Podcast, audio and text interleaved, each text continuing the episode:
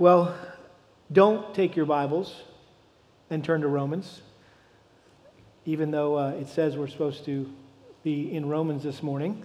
Um, we will use the Bible, though. Just didn't want to make that unclear. so, oh, we're not going to use our Bibles today. You can just put them away. Um, no, over the past uh, several weeks, I have been thinking and talking a lot about marriage.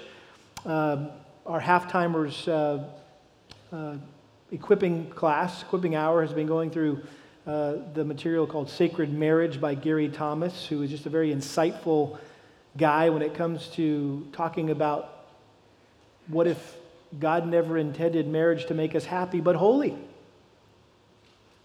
Let's just close in prayer. That's a great thought, right? And uh, while I've not been attending that class, um, uh, I've been kind of living vicariously through that material because I just know how vital it is. In fact, Kelly and I are uh, using a devotion that Gary Thomas wrote called Devotions for uh, Married Couples, I think it's called. Um, but uh, man, every one that we've read so far is just right on the money. And it's exactly where we're at and what we need to hear. And so I would highly commend that to you. That, in fact, that was one of the resources that was recommended at our Art of Marriage conference um, this weekend. Uh, Devotions for Married Couples by Gary Thomas. A couple weeks ago, we talked about marriage as men uh, in our uh, reading through of the disciplines of a godly man. There was a chapter on the discipline of marriage, and so we had an opportunity to talk about that. And then the next week, none of the guys showed up because it was Valentine's Day and they were putting it into practice. And uh, so they were taking their wives out on Wednesday night, and, and uh, we uh, hopefully all had a chance to think about marriage and love and relationship this last week, celebrating Valentine's Day. And then this last um, couple of days, I guess the last 24 hours, um, uh, Kel and I, along with other uh, couples from our church and um, couples from our community, um, all as far away as Dallas, we're here uh, for this Art of Marriage conference. And uh, hey, where'd they go? Where's Mike and Michelle? Where are you guys? There's Mike right there. Game ball, man. Appreciate so much what you guys do. What a, what a tremendous uh, ministry that is. Uh, you guys put that on. There's no pastor, uh, that's involved in any of that. It's you guys put that on, and it's so amazing to watch how God uses that to really minister to couples. I had one, a couple that uh, doesn't go to our church, uh, come up to me after the conference was over and just say, um, "Hey, would you? Uh, are you the pastor?" I said, "Yes, sir." And he said, "Would you mind signing our?" Our legacy commitment, and we had a little uh, sheet of paper, a little contract, if you will, a covenant that we were all to sign afterwards about we want to leave a lasting legacy uh, to the next generation through our marriages and our example. And uh, just a really touching moment. But here was a couple who openly admitted that they came because they were struggling in their marriage. They had some issues that they needed to work on. And, and uh, that uh, for the first time, he said, I really actually listened uh, and heard what I needed to hear. And would you sign this? Because we want to leave this legacy for our, our kids and our grandkids. And so just a wonderful event. And so um, all that to say, I, have just been, um, had marriage on my mind. And uh, frankly, didn't want to stop marinating on this subject of marriage. Um, when uh, we were getting to, we got up to leave yesterday, um, someone commented to me that they knew I was going to go home and continue to study and finish up uh, my sermon for uh, this morning. And, um, and when I got in the car, I told Kelly, you know, I, I just don't feel like preaching on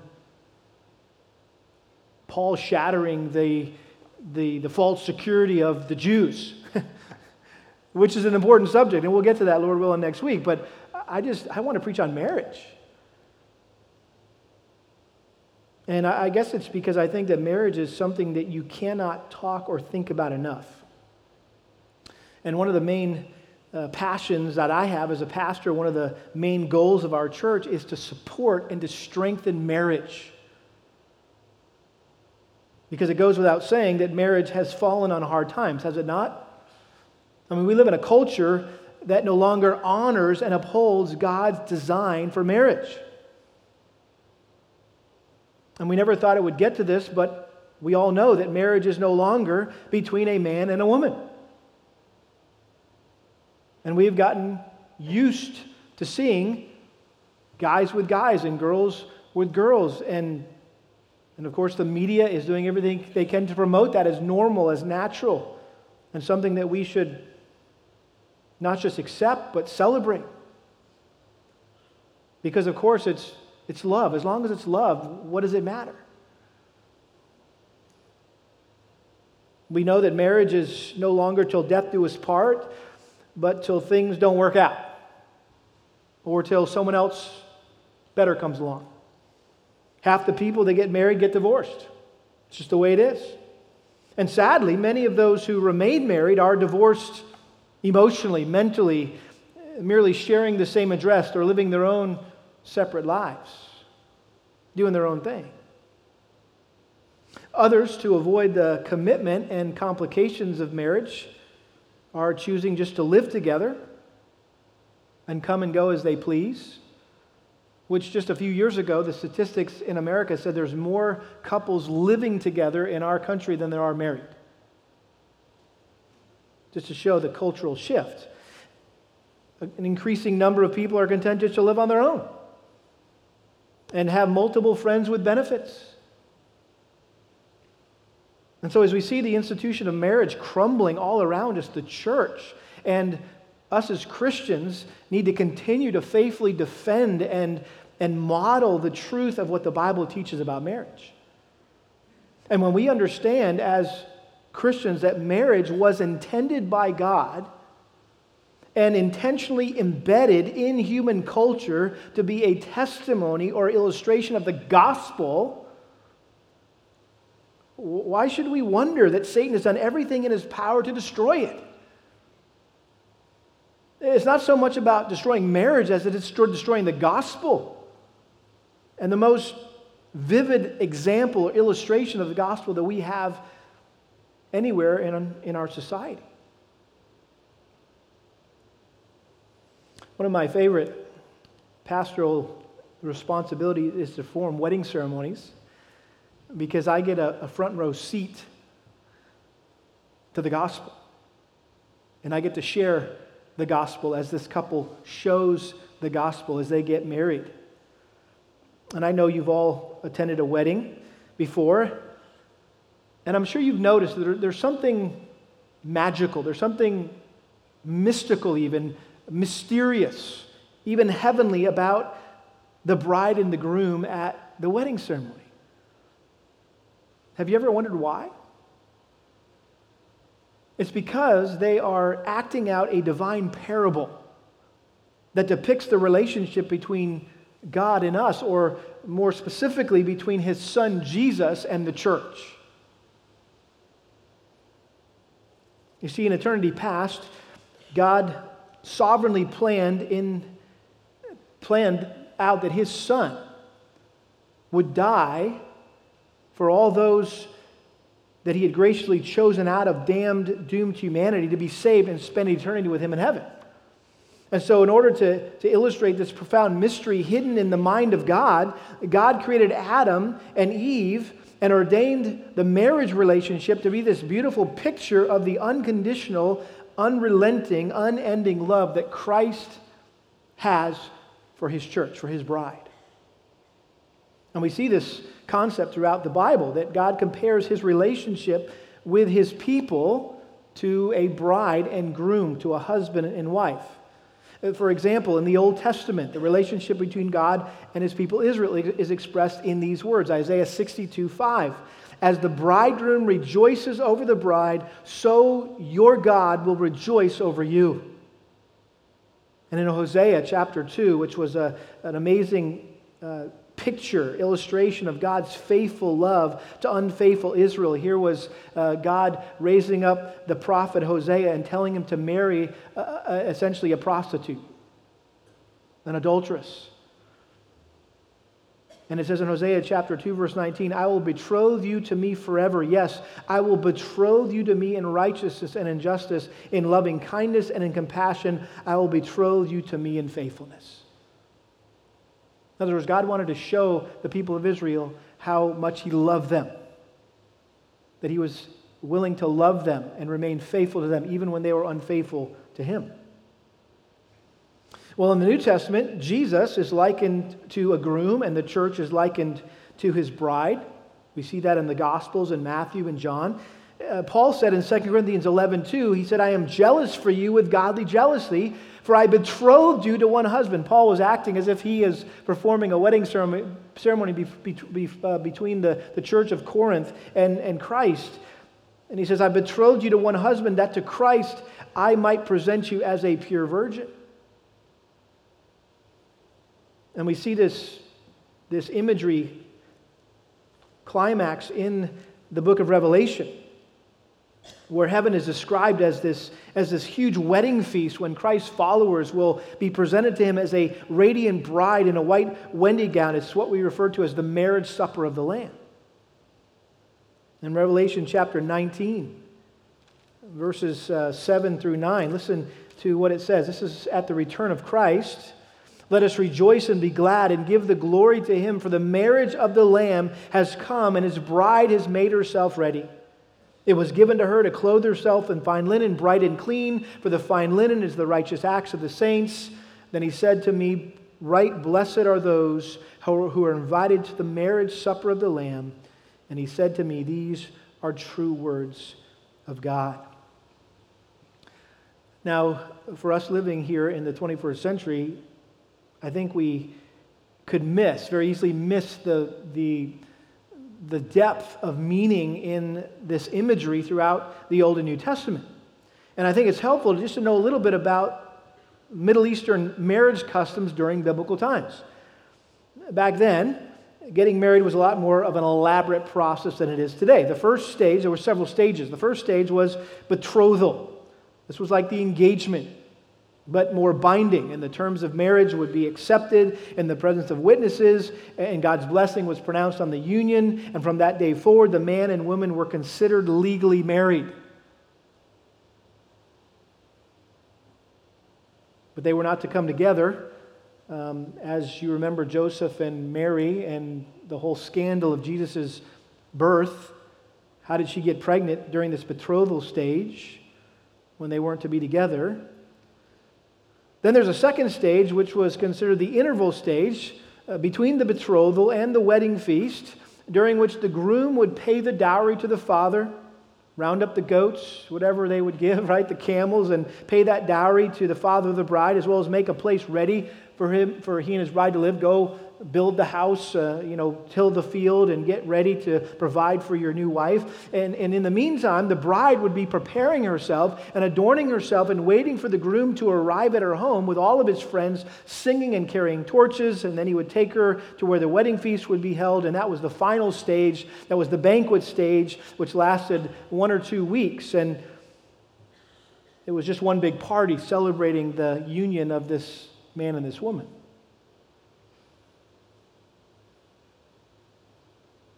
Now, consider the analogy here for us as Christians that we have already been betrothed to Christ. He paid the dowry for us, if you will, with his own blood on the cross. He's gone away to prepare a place for us, as it says in John 14. And he's left us with an engagement ring, the Holy Spirit, that he promised to send. And so we are in this interval stage as Christ's future bride where we need to prepare ourselves and ready ourselves as we await his return and when he will come and take us to live with him forever in heaven. And on that glorious day, when Christ returns, we will stand before him as his perfect, sinless, holy bride, glorified and enjoy a wedding feast that will last not just a week or two, but for all eternity.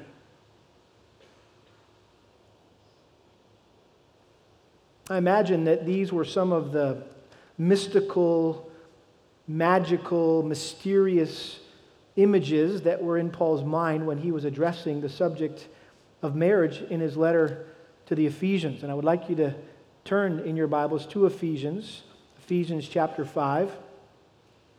This is a very familiar passage to all of us. I know this is probably the premier passage on uh, marriage in the New Testament. Um, This is the passage that I always read at every wedding ceremony that I oversee. And because I know you're familiar with uh, the majority of this text about wives submitting to their husbands, husbands loving their wives, I just want to zero in on the end of this portion uh, of uh, teaching on marriage and look at verses 31 through 33. Ephesians chapter 5, verse 31.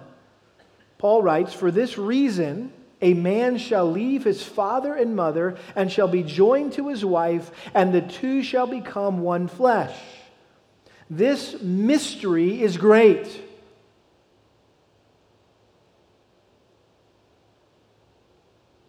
And that word mystery, by the way, should give all of us who are married,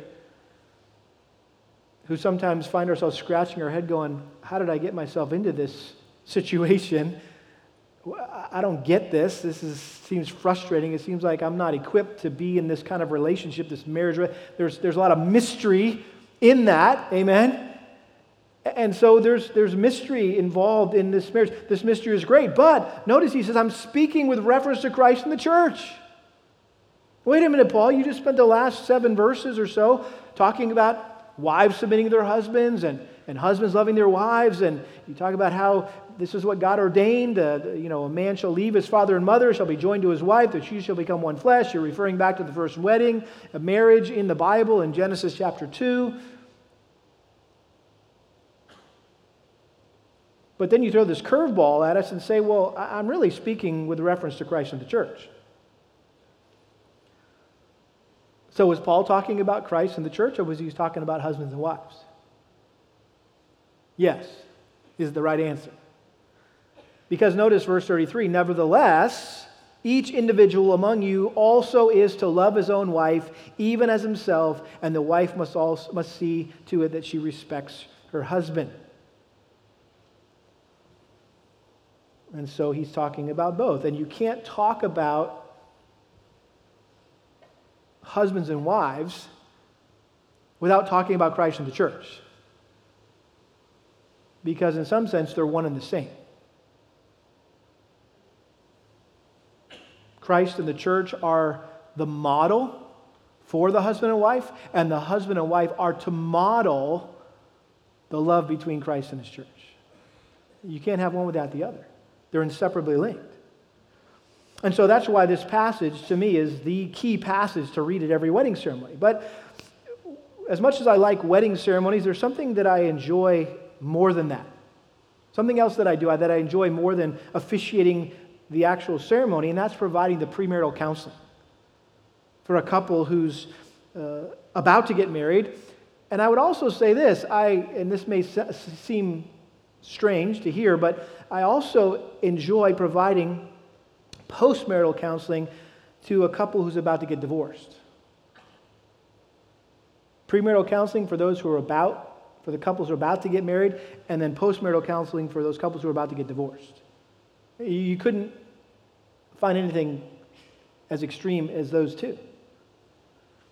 And after 20 years of, of marriage counseling, and more importantly, almost 28 years of my own marriage, th- there are some foundational biblical principles that I think are essential in order for us to experience the kind of marriage that God intended for us.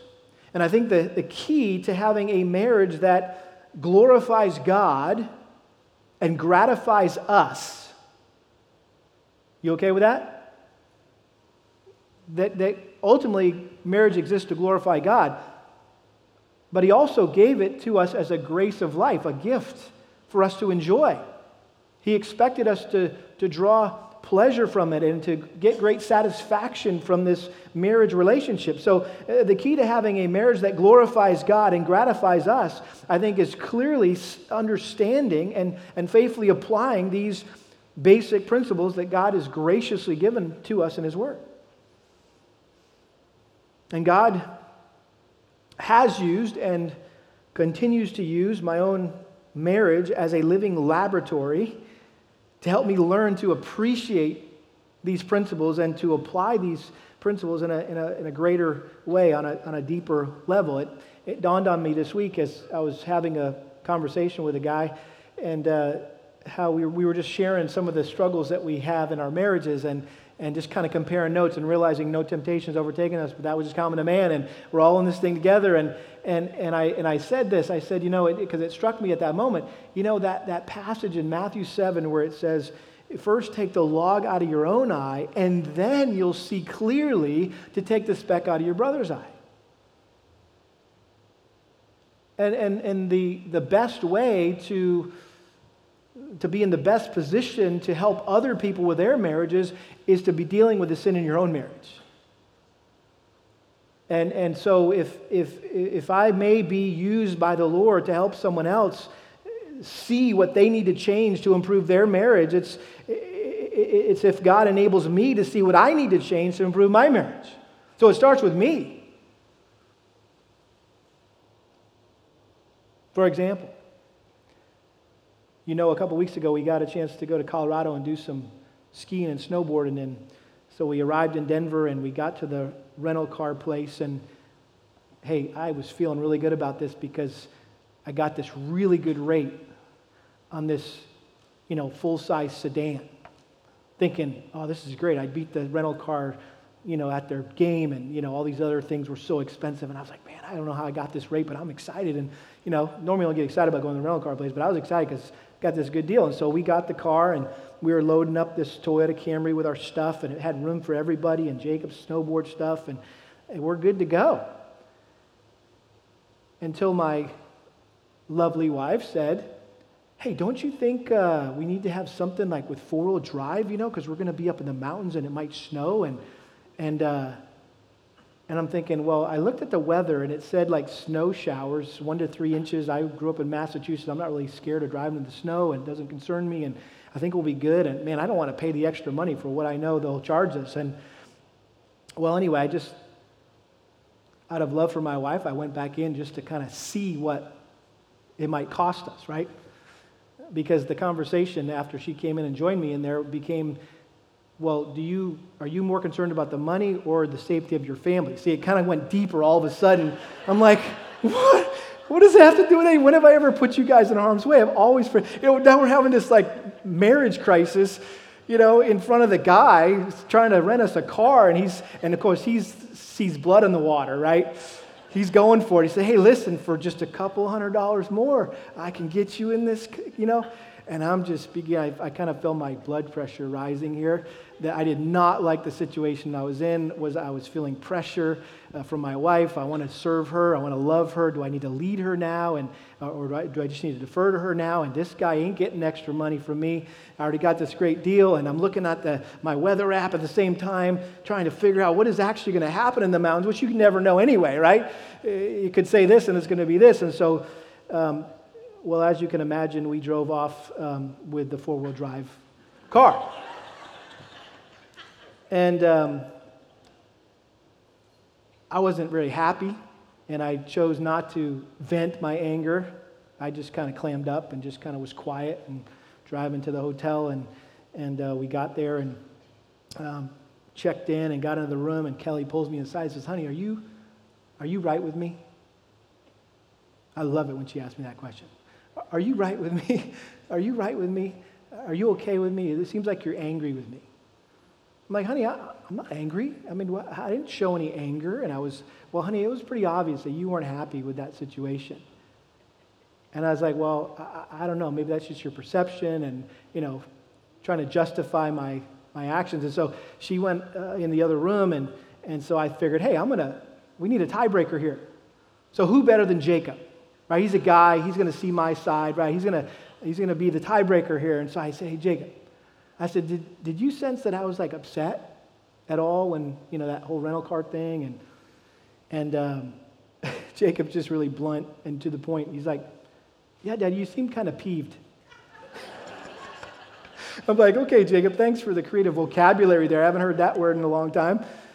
So apparently he had heard me under my breath say something about overkill when I was loading the four wheel drive thing and wasn't very happy about having to do that. But so, anyway, we, the next morning, here I am confessing my sin to my family and, and uh, asking them to forgive me and for not responding in a Christ like way. And, and so, on the last day of our trip, as Jacob and I are leaving the, the mountain and it's just coming down like crazy snow, right? The freeway shut down over the pass, and we got our four wheel drive car. And I said to Jacob, I said, Hey, Jacob, you ever heard of woman's intuition? See, trying to, you know, God works all things together for good, right? So at least I can capitalize this, maybe teach him a lesson about woman's intuition, right? And so, have you ever heard of women say, no, that was, well, listen, this, sometimes they just know. And, and, and that's the challenge about being a husband is you got to know, is, that, is, is this one of those times where they know something that I don't know, or do I just need to blow them off and do what I think we need to do? And no, you don't ever blow your wife off, but you just say, no, this is what we're going to do, right? But sometimes they're like, I, I told you so, right? And you're like, oh, why didn't I get that intuition? Well, apparently that's why God gives you a wife, right? You get, it's a, it's a package deal. You get the intuition with the wife, right?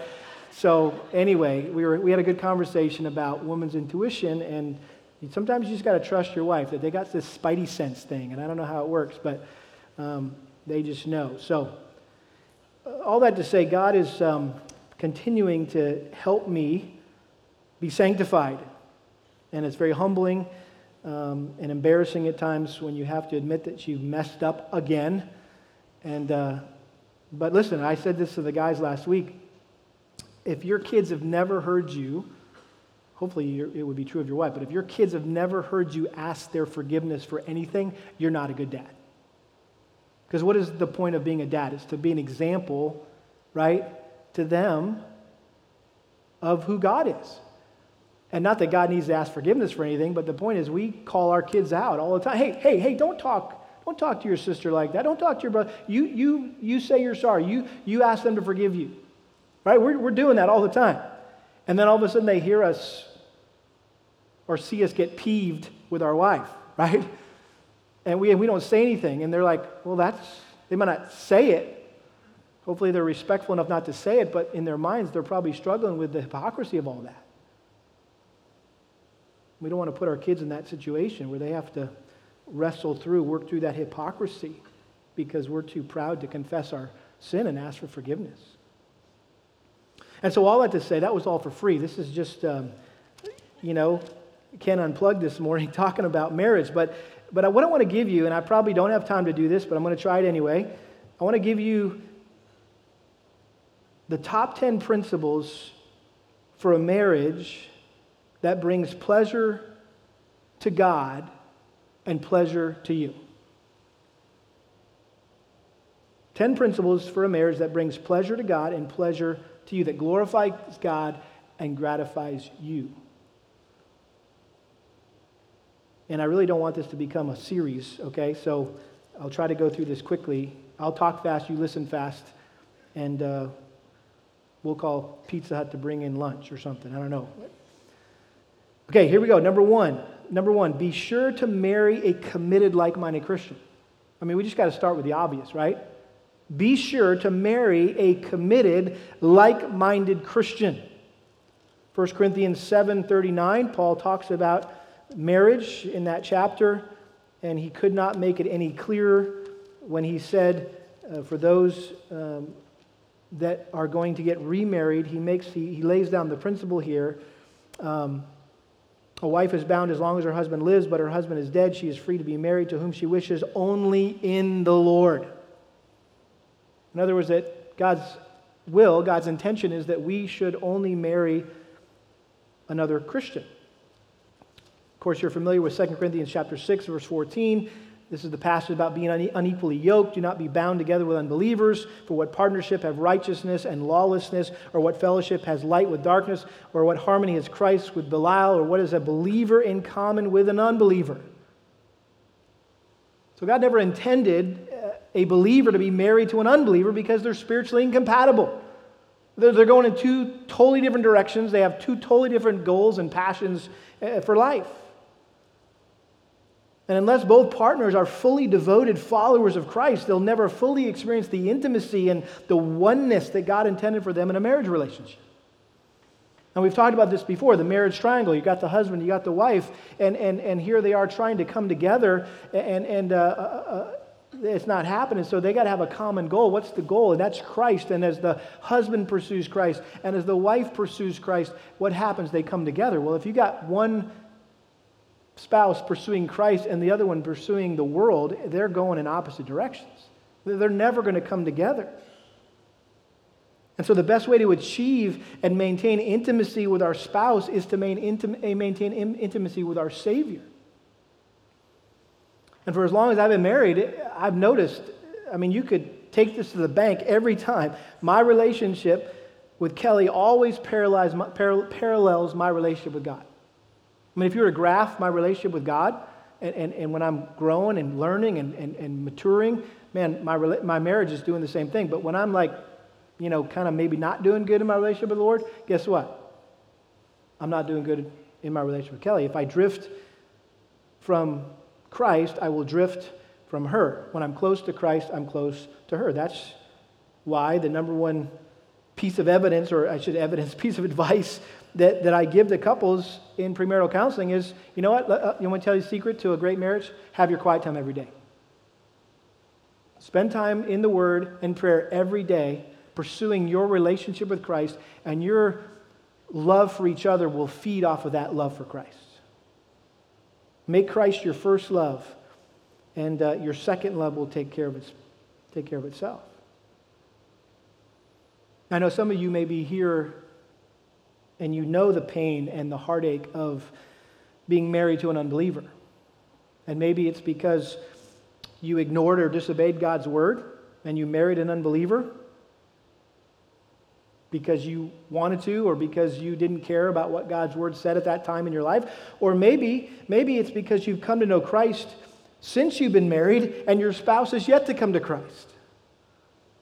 Well, the good news is that the Bible gives some very clear instruction for people in your situation. Uh, again, in 1 Corinthians chapter 7, verse 24, Paul said, Let each of you remain with God in that condition in which he was called, remain as you are. In other words, this is not like, oh, I became, I, I realized now I, I, I, sinned, I disobeyed God, I, I married the wrong person. So I, I need to get divorced because I didn't marry a Christian. No, you, you remain as you are. In fact, Paul gives you uh, some incentive to remain as you are. In 1 Corinthians 7, he says in verse um, 10, But to the married I give instructions, not I, but the Lord, that the wife should not leave her husband.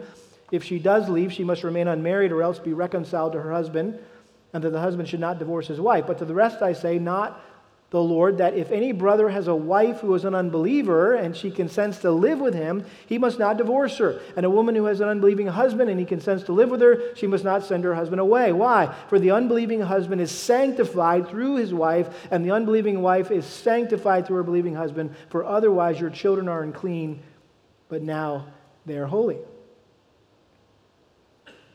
And so, God may use you to win over your unbelieving spouse. In fact, Peter gives us advice how to do that. 1 Peter chapter 3 verse 1, he says in the same way you wives be submissive to your own husbands so that even if any of them are disobedient to the word, i.e. not saved, they may be won without a word by the behavior of their wives as they observe your chaste and respectful behavior. In other words, as they watch your life, they'll be convicted of their sin and their need of Christ. They'll see how your life has been gloriously transformed by the gospel. They'll want what you have. Husbands, you might be in that situation. What do we do? Well, it says, You husbands, in the same way, live with your wives in an understanding way, as with someone weaker, since she's a woman, and show her honor as a fellow heir of the grace of life, so that your prayers will not be hindered. Pursue your wife, prize your wife, love her like Christ loves you, and God may use that, that pursuit, that prioritizing of your wife. She sees that she is the most important thing to you apart from Christ to draw her to Christ. And so the bottom line here is that in order for a marriage, in order for a marriage to last, it must be built on the right foundation. And that foundation is not trust. Typically, we hear that. Well, what's uh, the, the, key to every good, you know, foundation of every good is trust. No, it's not. It's faith in Christ. Trust in Christ. Maybe that would be a, a way you could say it. Uh, because I think the point there is um, listen, if, if all of a sudden somebody does something, they're unfaithful, and you can't trust them anymore, what happens to your marriage? Trust just went out the window. Well, it, trust may have gone out the window, and that may be something that has to be earned back. But you still got, if you have, if you have Christ, you still have the foundation. You're, I mean, that, that infidelity may have wiped out your marriage like a, like a hurricane or a tornado. Nothing's left but the slab. But you still got the slab to rebuild on. And that slab is Jesus Christ, the foundation of a God honoring, self gratifying marriage. Number two, live in dependence on the Holy Spirit. Live in dependence on the Holy Spirit. If you know Ephesians well, you know that right before Paul launches into this discussion on marriage, he talks about being filled with the Holy Spirit. This is Ephesians 5, verse 18. Do not get drunk with wine, for that is dissipation, but be filled with the Spirit or be controlled by the Holy Spirit.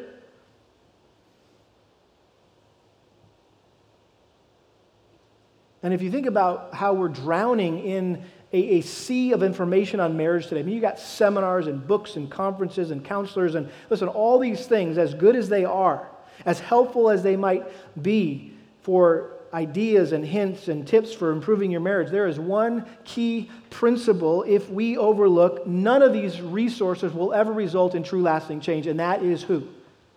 The Holy Spirit. You've got to have the Holy Spirit in you. And the only way our marriages will be transformed into what God wants them to be is if the, both the husband and the wife are filled with and controlled by the Holy Spirit. Aren't you glad that God didn't expect us to try to figure out life and marriage in particular on our own and to do it in our own strength? No, He graciously provided us with a, what, was, what is the Holy Spirit called? A helper. You have a built in marriage counselor, lives with you in your house, lives in your heart, in your wife's heart, your husband's heart. He's there. And he's coming alongside you 24 7, 365 to help you be all that God wants you to be. That's the role of the Holy Spirit. And Paul goes on and describes what a person looks like who's under the control of the Spirit. Just by way of example, verse 19, speaking to one another in psalms and hymns and spiritual songs, singing, making melody with our heart to the Lord. And so there's joy uh, in your heart when the Spirit's filling you and controlling you. Uh, secondly, there, there's a gratitude, always giving thanks for all things in the name of the Lord Jesus to God, even the Father. And then finally, he says, and be subject to one another in the fear of Christ. So there's joyfulness, there's thankfulness, but then there's submissiveness. And this is interesting, guys. Before Paul ever got to wives submitting to us, he talks about us submitting to one another. And this is, a, this is the fruit of the Holy Spirit. This is what the Holy Spirit produces in our lives.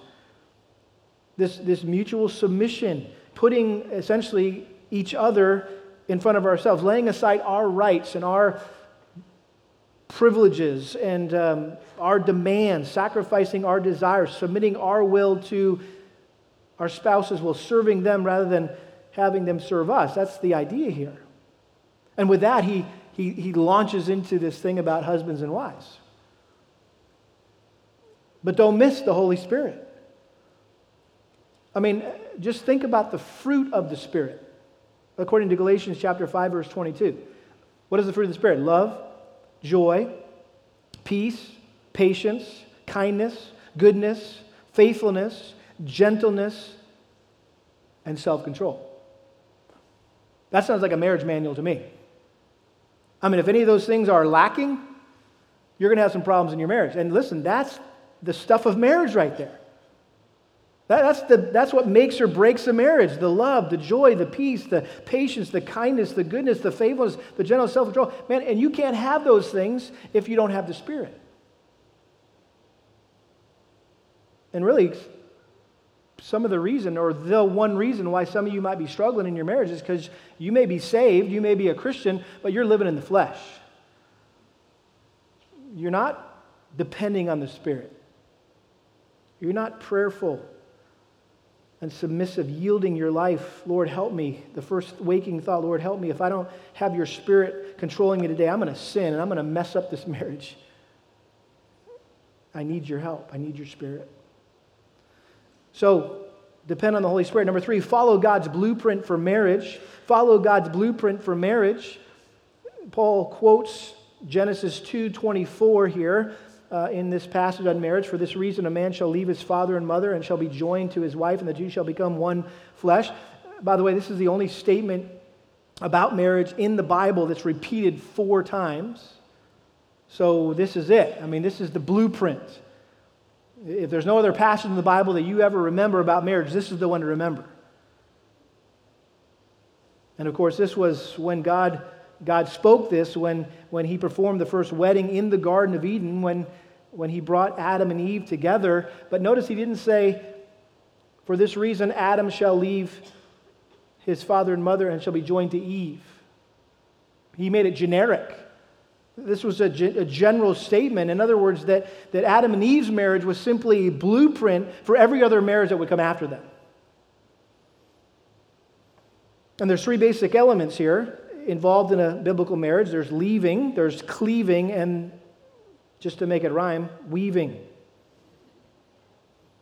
We're to leave our father and mother, establish a new relationship with our spouse, independent of our parents. And so our relationship with our mate has to become the top priority. It becomes the primary relationship because it is a permanent relationship. Our relationship with our parents is a, is a temporary relationship, and therefore it's a secondary relationship. So we need to leave. We also need to cleave or, or, or uh, make a lifelong commitment where we covenant together, promise to stick together no matter what. Just take divorce out of your vocabulary altogether. And I think the reason why divorce is so awful, it's so painful, is because it's not just tearing apart a family, it's tearing apart two souls that have been joined together as one. And that's what marriage is. Kent Hughes says it well in his book, Disciplines of Godly Man, that marriage is an exchange of souls. Where everything in our lives is laid bare before each other. We're totally open and transparent with one another without fear or shame you remember it says in uh, Genesis 2:25, and they were naked but unashamed. Typically, what the first thing that comes to our minds in light of that, when we think about the one flesh, the two shall become one flesh, we think about the sexual union between a husband and wife, which is part of what that means. But as meaningful and fulfilling as that is, it is merely a physical picture or an expression of the total oneness and intimacy that a couple experiences within marriage. And I think a, a, couple's physical intimacy is one of the best indicators of their overall intimacy. And, and they mentioned this this weekend, and I thought it was such a great reminder. Sex serves as a thermometer rather than a thermostat. In other words, it, it can't control whether your marriage is good or bad. It simply records whether or not your marriage is good or bad. It indicates how's it, how it's going. It, it's, it's kind of taking the temperature, it's not controlling the temperature. And I wrote this down in my notes. And guys, we all need to take this to heart. If our wives don't feel close to us emotionally, they won't feel like being close to us physically. You can take that to the bank. Okay? If your wife doesn't feel close to you emotionally, mentally, she's not going to feel like being close to you physically. And sadly, that's why so many couples end up living two separate lives. They just get disconnected. And they, they fail to pursue this one fleshness, this m- mingling of souls, if you will. Number four, fulfill your God given role in the marriage relationship. Fulfill your God given role in the marriage relationship. Of course, you're familiar with this wives being subject to your own husbands um, as to the Lord, submitting to your husband like uh, the church submits to Christ, and then husbands love your wives just as Christ also loved the church. I think one of the things that causes so many problems in marriages is either an ignorance of or disobedience to the biblical roles and responsibilities assigned to husbands and wives. And, and so families are, marriages are dysfunctional. I don't appreciate the all the psychological baggage that goes with that term dysfunctionality.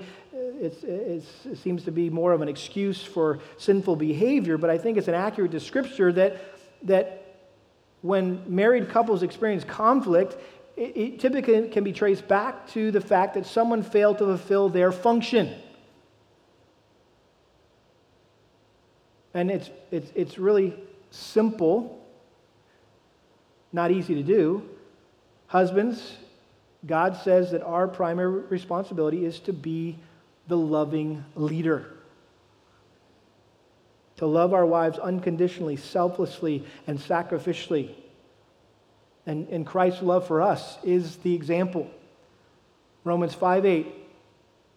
God demonstrates his own love towards us in that while we were really nice and easy to love, he died for us. Is that what it says? No. When we were yet sinners, and typically, what happens is, right, when, when we are in a situation and our wives aren't very lovely at that moment, instead of moving into their life, we run away from their life. It's like, okay, fine, you're on your own. I'm out of here. And you fix yourself, and, and when you're ready, you come tell me you're fixed, and I'll come back and love you again. And it's so unchristlike, right? Christ pursued us when we were at our worst. And so we need to be the loving leaders. And ladies, God's word says that you're to be the submissive or respectful helper. And the church's submission to, to the headship and authority of Christ is to be your example. Christ is the head of every man, and the man is the head of a woman, 1 Corinthians 11 3. And that's not an easy task because sometimes we as husbands hurt you. We fail you. We may not be worthy of your respect. And yet, in the same way that God has placed Christ as Lord over every person, He sovereignly placed your husband in a position of authority over you. And, and, and there's times when you're not going to feel like submitting to Him, even in the same way sometimes husbands don't feel like loving their wives. Listen, you have to understand this is a choice. Love is a choice, submission is a choice, respect is a choice. I'm either going to obey what God's word says or I'm going to disobey. And, and we've got all sorts of ways of justifying why we're not going to love right now and why we're not going to submit or respect right now. But I love the simplicity of verse 33 here, if you're still in Ephesians 5. Nevertheless, each individual among you also is to love his own wife, even as himself, and the wife must see to it that she respects her husband. Somebody wrote a book years ago called Love and Respect. Never read the book. Some of you may have read the book. Tell me about it. Was it good or not? Uh, let me know afterwards. But I love the title.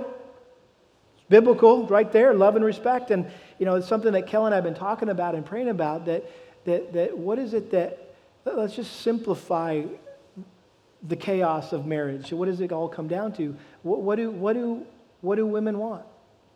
Women want to be loved. What do guys want?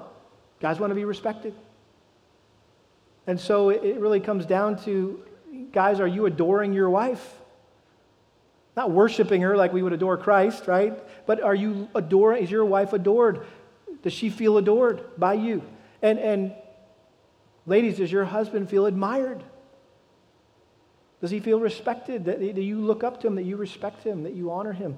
And so it really comes down to that, that we need to work on these things men adoring our wives, women admiring our husbands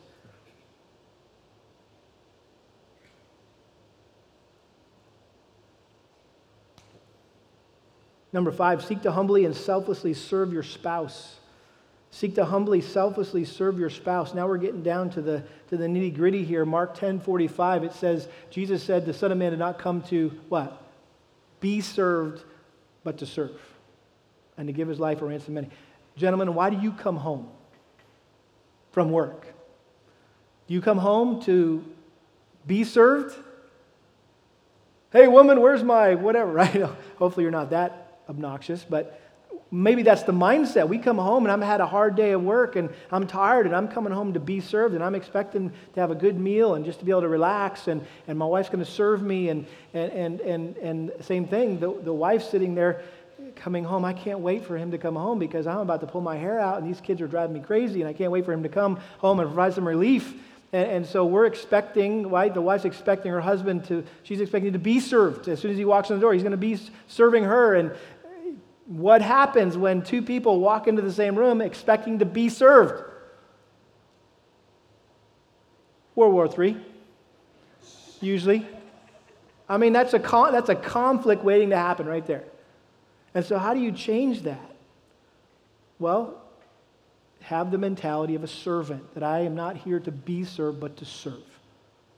Philippians 2, 3, and 4, probably the, the most important verses that any married couple should memorize, put to memory, and quote all the time. Do nothing out of selfishness or empty conceit, but with humility of mind, consider others more important than yourselves. Do not merely look out for your own interests, but look out for the interests of others. Paul pinpointed the two biggest problems in marriage. You know what they are? Selfishness and pride. I guarantee you, anytime you get sideways with one another, cross-threaded with one another in your marriage relationship, someone or both of you is being selfish or prideful or both. And usually it's everyone's to blame. There, and there's like yellow cards, flags flying, right? Everybody's being selfish, everybody's being prideful. It's typically not just a one sided deal. But can you imagine what it would be like? What kind of marriage you would have if you treated your spouse as more important than yourself? That if we did what was best for our husband or wife, what, what if we put them first and cared more about their interest than our own? I mean, that, that would be a game changer. That would revolutionize a marriage. Really, it comes down to this. Listen, the more prideful and selfish you are, the more problems you're going to have in your marriage. And the more humble and selfless you are, the less problems you're going to have in your marriage.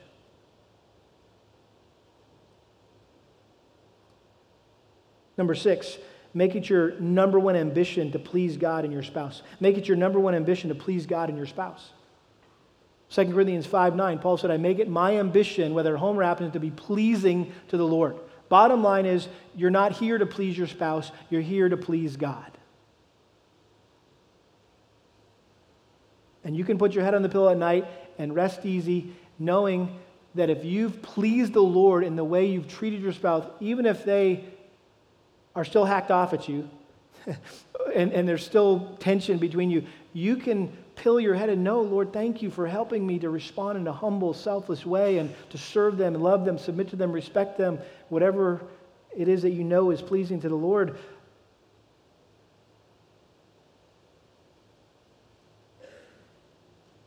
That needs to be your goal.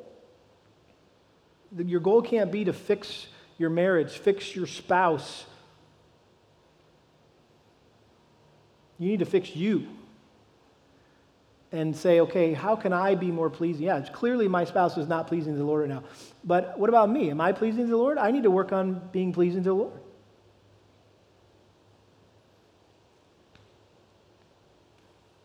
And um, 1 Corinthians 7, you remember this passage. 1 Corinthians 7 talks about that uh, a single person kind of can run fast and free because they don't have to think about pleasing their spouse, right? But Paul assumes, and it's a good assumption, it's a right assumption, in verse 32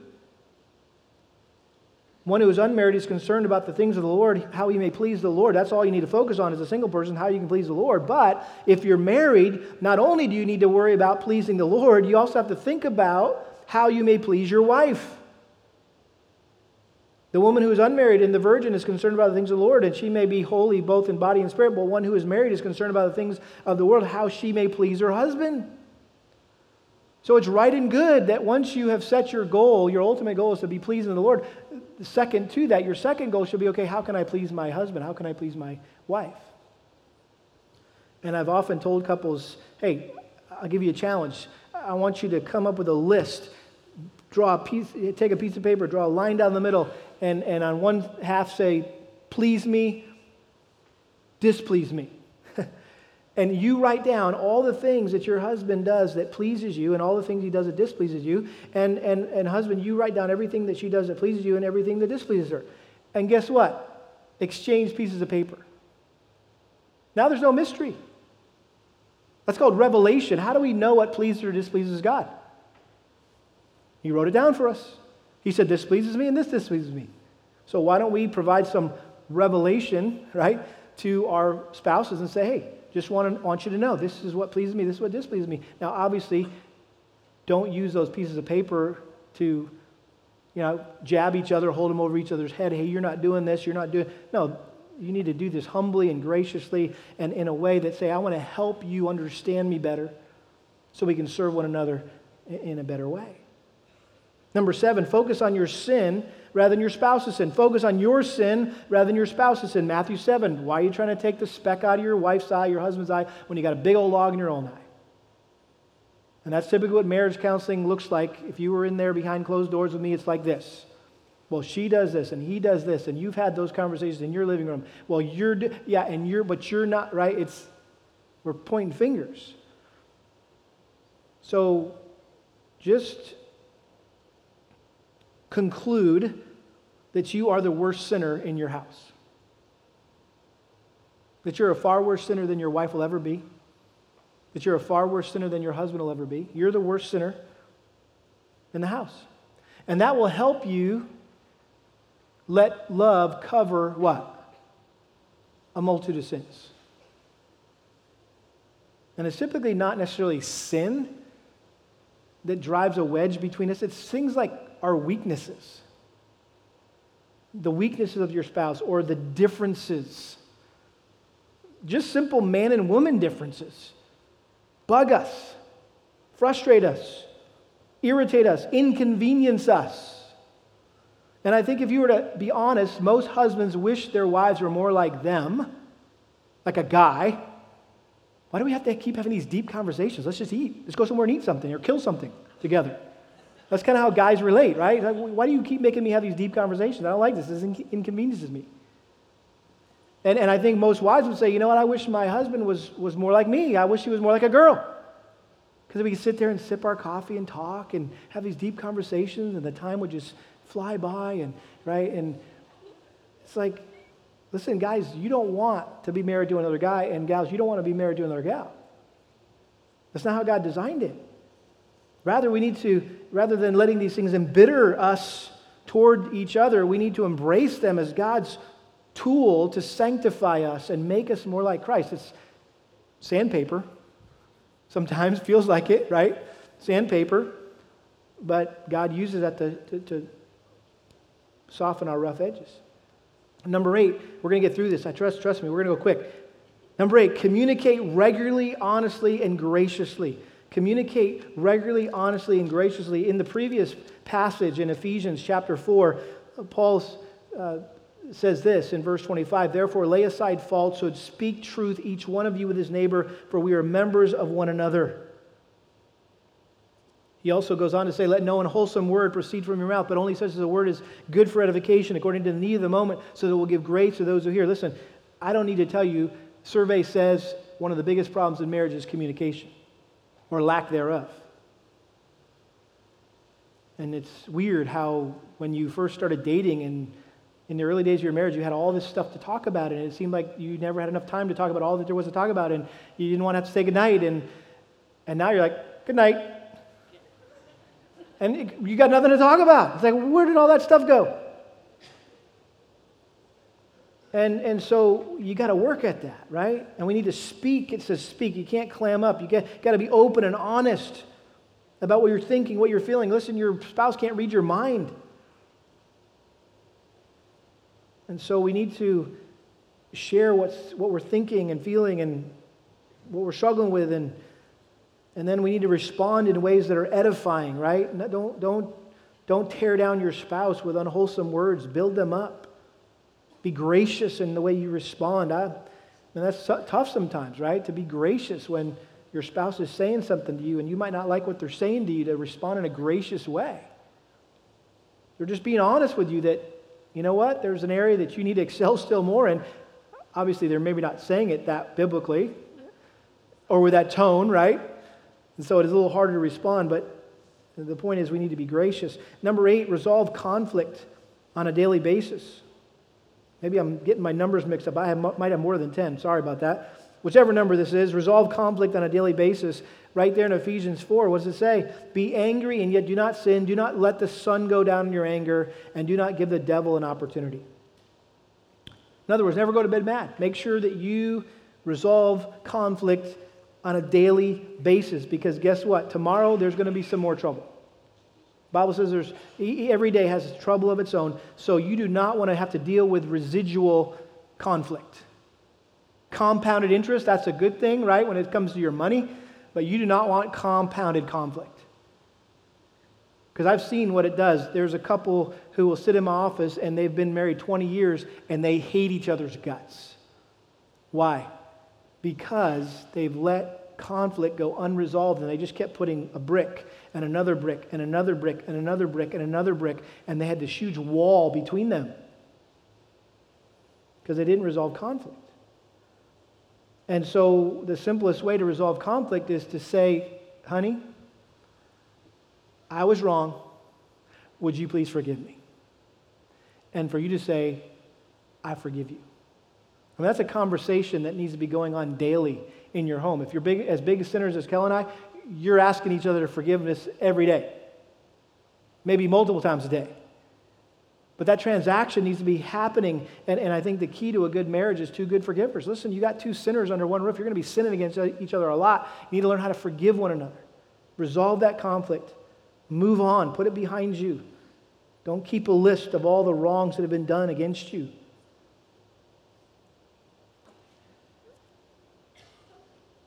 How about this? Maybe I'll just catch up with my numbers here. If I'm doing this right, number 10, am I on 10? Yeah, okay. I skipped over one because I don't know where that came from. But anyway, I'll slip this in. It's like nine and a half. Manage your expectations. Just read Luke 6, 27 to 35 about loving your enemy, expecting nothing in return. Some of you would do better if you started treating your spouse like your worst enemy than your husband or wife. Because that'd be easy, right? Because you love your enemy, you don't expect them to do anything in return. But you do it anyway because God commands you, and you prove that you are a child of God by being able to love your enemies. Like God loves us, his enemies. But our husband and wife, yeah, they, we should do this and they should do this. You scratch my back, I'll scratch yours. Right? We expect them to reciprocate. Well, forget about it. Treat them like your enemy. Don't expect anything. Might be easier. Okay, number 10. Persevere through the storms that are bound to come. Persevere through the storms that are bound to come. I love God God knew. God knew that life was going to be difficult and things like marriage would be challenging. Um, and there would be times we'd want to quit, throw in the towel, get a divorce. That's what that essentially is. Galatians, what's, what's at the root of that? I, I would suggest to you Galatians 6 9. Let us not lose heart in doing good, for in due time we will reap if we do not grow weary. I think some couples just lose heart in doing good, they grow weary. And that's why we need to remember Hebrews chapter 12. Hebrews chapter 12, verse 2. We need to fix our eyes on Jesus, the author and perfecter of faith, who for the joy set before him endured the cross, despising the shame, and has sat down at the right hand of the throne of God. For consider him who has endured such hostility by sinners against himself, so that you will not grow weary and lose heart. Listen, you may be married to a hostile person, they may be miserable to live with. But no matter how hostile, no matter what it is that you're having to endure by being married to this person, consider him, Christ, who has endured far worse for you, so that you will not grow weary and lose heart.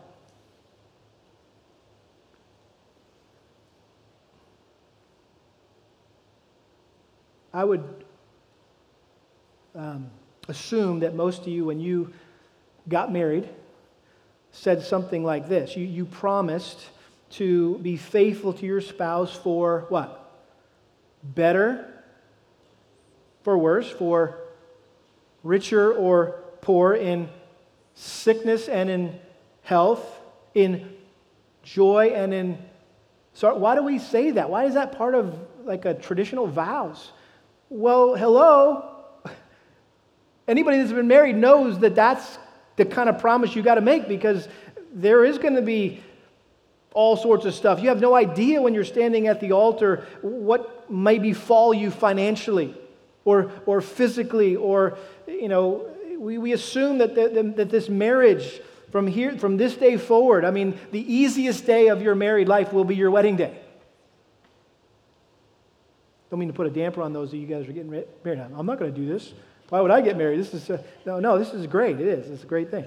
Um, but but they, we assume that our marriage will be filled with ups and downs and good times and bad times and failures and successes and agony and ecstasy and fighting and making up and and so that's why you have to be a, a man or woman of your word. Hey, I promised. I told you that whether it was good or bad, whether you were healthy or sick, whether we had a lot of money or no money, right? Whether this was a happy marriage or not so happy marriage, that we're sticking together. Listen, I wish I could tell you that I that the thought about leaving my wife has never crossed my mind. I wish I could say that. I've never, I've never, that thought has never, no, it's crossed my mind a hand, thankfully, a handful of times just a handful of times where the conflict was so intense at the moment. And at the end of the day, it was probably really silly and stupid how it all started, but it seems so intense, and you forget about all the wonderful things you've ever experienced together as a husband and wife. It's like all you can see is this problem, and it just seems to overwhelm you, and you're like, you know what, I'm out of here, I don't need this. But by God's grace, neither of us have never packed a bag or were backed out of the garage. We might have been in the car, but never backed out, right? Just being honest, okay? And so, what we found is when the pressures, the problems of life bear down upon you and you feel like giving up and throwing in the towel and walking away from your marriage, that's, listen, Satan is tempting you at that point to break your promise that you made to your spouse on your wedding day. And that's when you need to get back in focus and get in the Word, get on your knees and when you do that, God comes through. God intervenes and He helps you work it out. You may remember me telling the story of a dear, precious saint named Peg Bookamer. She was a member of our church when we first started years ago, and she was in her, man, in her 90s. She was the first uh, person that we did a funeral service for here in our first building. Even before we had a, um, our first worship service, we had a funeral service. The first service in this church was a funeral service. And I t- told other pastors, like, man, that's kind of depressing. That's not a good sign. No, I said, this, you don't know. If you knew Peg Booker, you say, this is the, I can't think of a better way to, to inaugurate this building than to send this precious saint into glory. And so she was an old Scottish Presbyterian, and she'd come to church with her Bible, and you know, she said, I, I like you because you preach the Bible and I want you to preach at my funeral. And, and uh, so I'd go over and, and see her from time to time and talk with her. And she would uh, sit on the couch in her kid's, heart, uh, kids, kids' living room. And she was living with her kids at the time. She'd been widowed longer than she was been, been married. Some 40 years she was a widow and she never got remarried. And she would sit there and talk about her husband as if he had died yesterday. It was so precious. And I was just taken in by this, this precious woman and this, this relationship that she shared with her husband. And, and even though it had been years ago, and, and, and I said to her one time, I said, Peg, you know, I hope, I hope that Kel and I can have a marriage like that someday. Because it seems like, you know, we sometimes we get sideways when we fight a little bit. And, and she perked up. And she was sitting on the couch next to each other. And she scooched over and she put her hand on my knee. And she said, Oh, Ken, me and my husband, we fought like cats and dogs. And then she said with a glimmer in her eye, but making up is sure fun. and it was like the heavens opened and the angels began to sing, and I was like, yes, you go, Peg. And, uh, but it was just so, that was just life. That was down to earth, real. And I've never forgot that. And I so appreciate that testimony, that legacy that she left to Kelly and I. And just her testimony, her example of a loving marriage. Listen, bottom line, listen, don't ever forget marriage is not about you. As soon as you forget that and you make marriage about you, you're going to start to have trouble. Guaranteed. That's when the conflict's going to come. It's not about you, it's about Christ and his beauty and his glory and how we can provide the most beautiful representation of Christ's love for us through our marriage. That's what it's all about. Let's pray. Father, thank you for this time. Lord, while it's been an extended time, I pray, Lord, that uh, we would take in the truths of your word that would be helpful to our souls, to our marriages, whether the marriages that we're in right now or the marriages that these young people will be, these children will be in the future. Lord, we know your word doesn't return void, and I pray that uh, you would just establish these principles in our hearts and our minds, and that you would grant us grace to live them out by your Spirit, we pray, for your glory, that the marriages uh, of the people here at Lakeside Bible Church would preach the gospel, show the gospel every day in our neighborhoods, in our communities, even in our own home to our children, we pray. In Jesus' name, amen.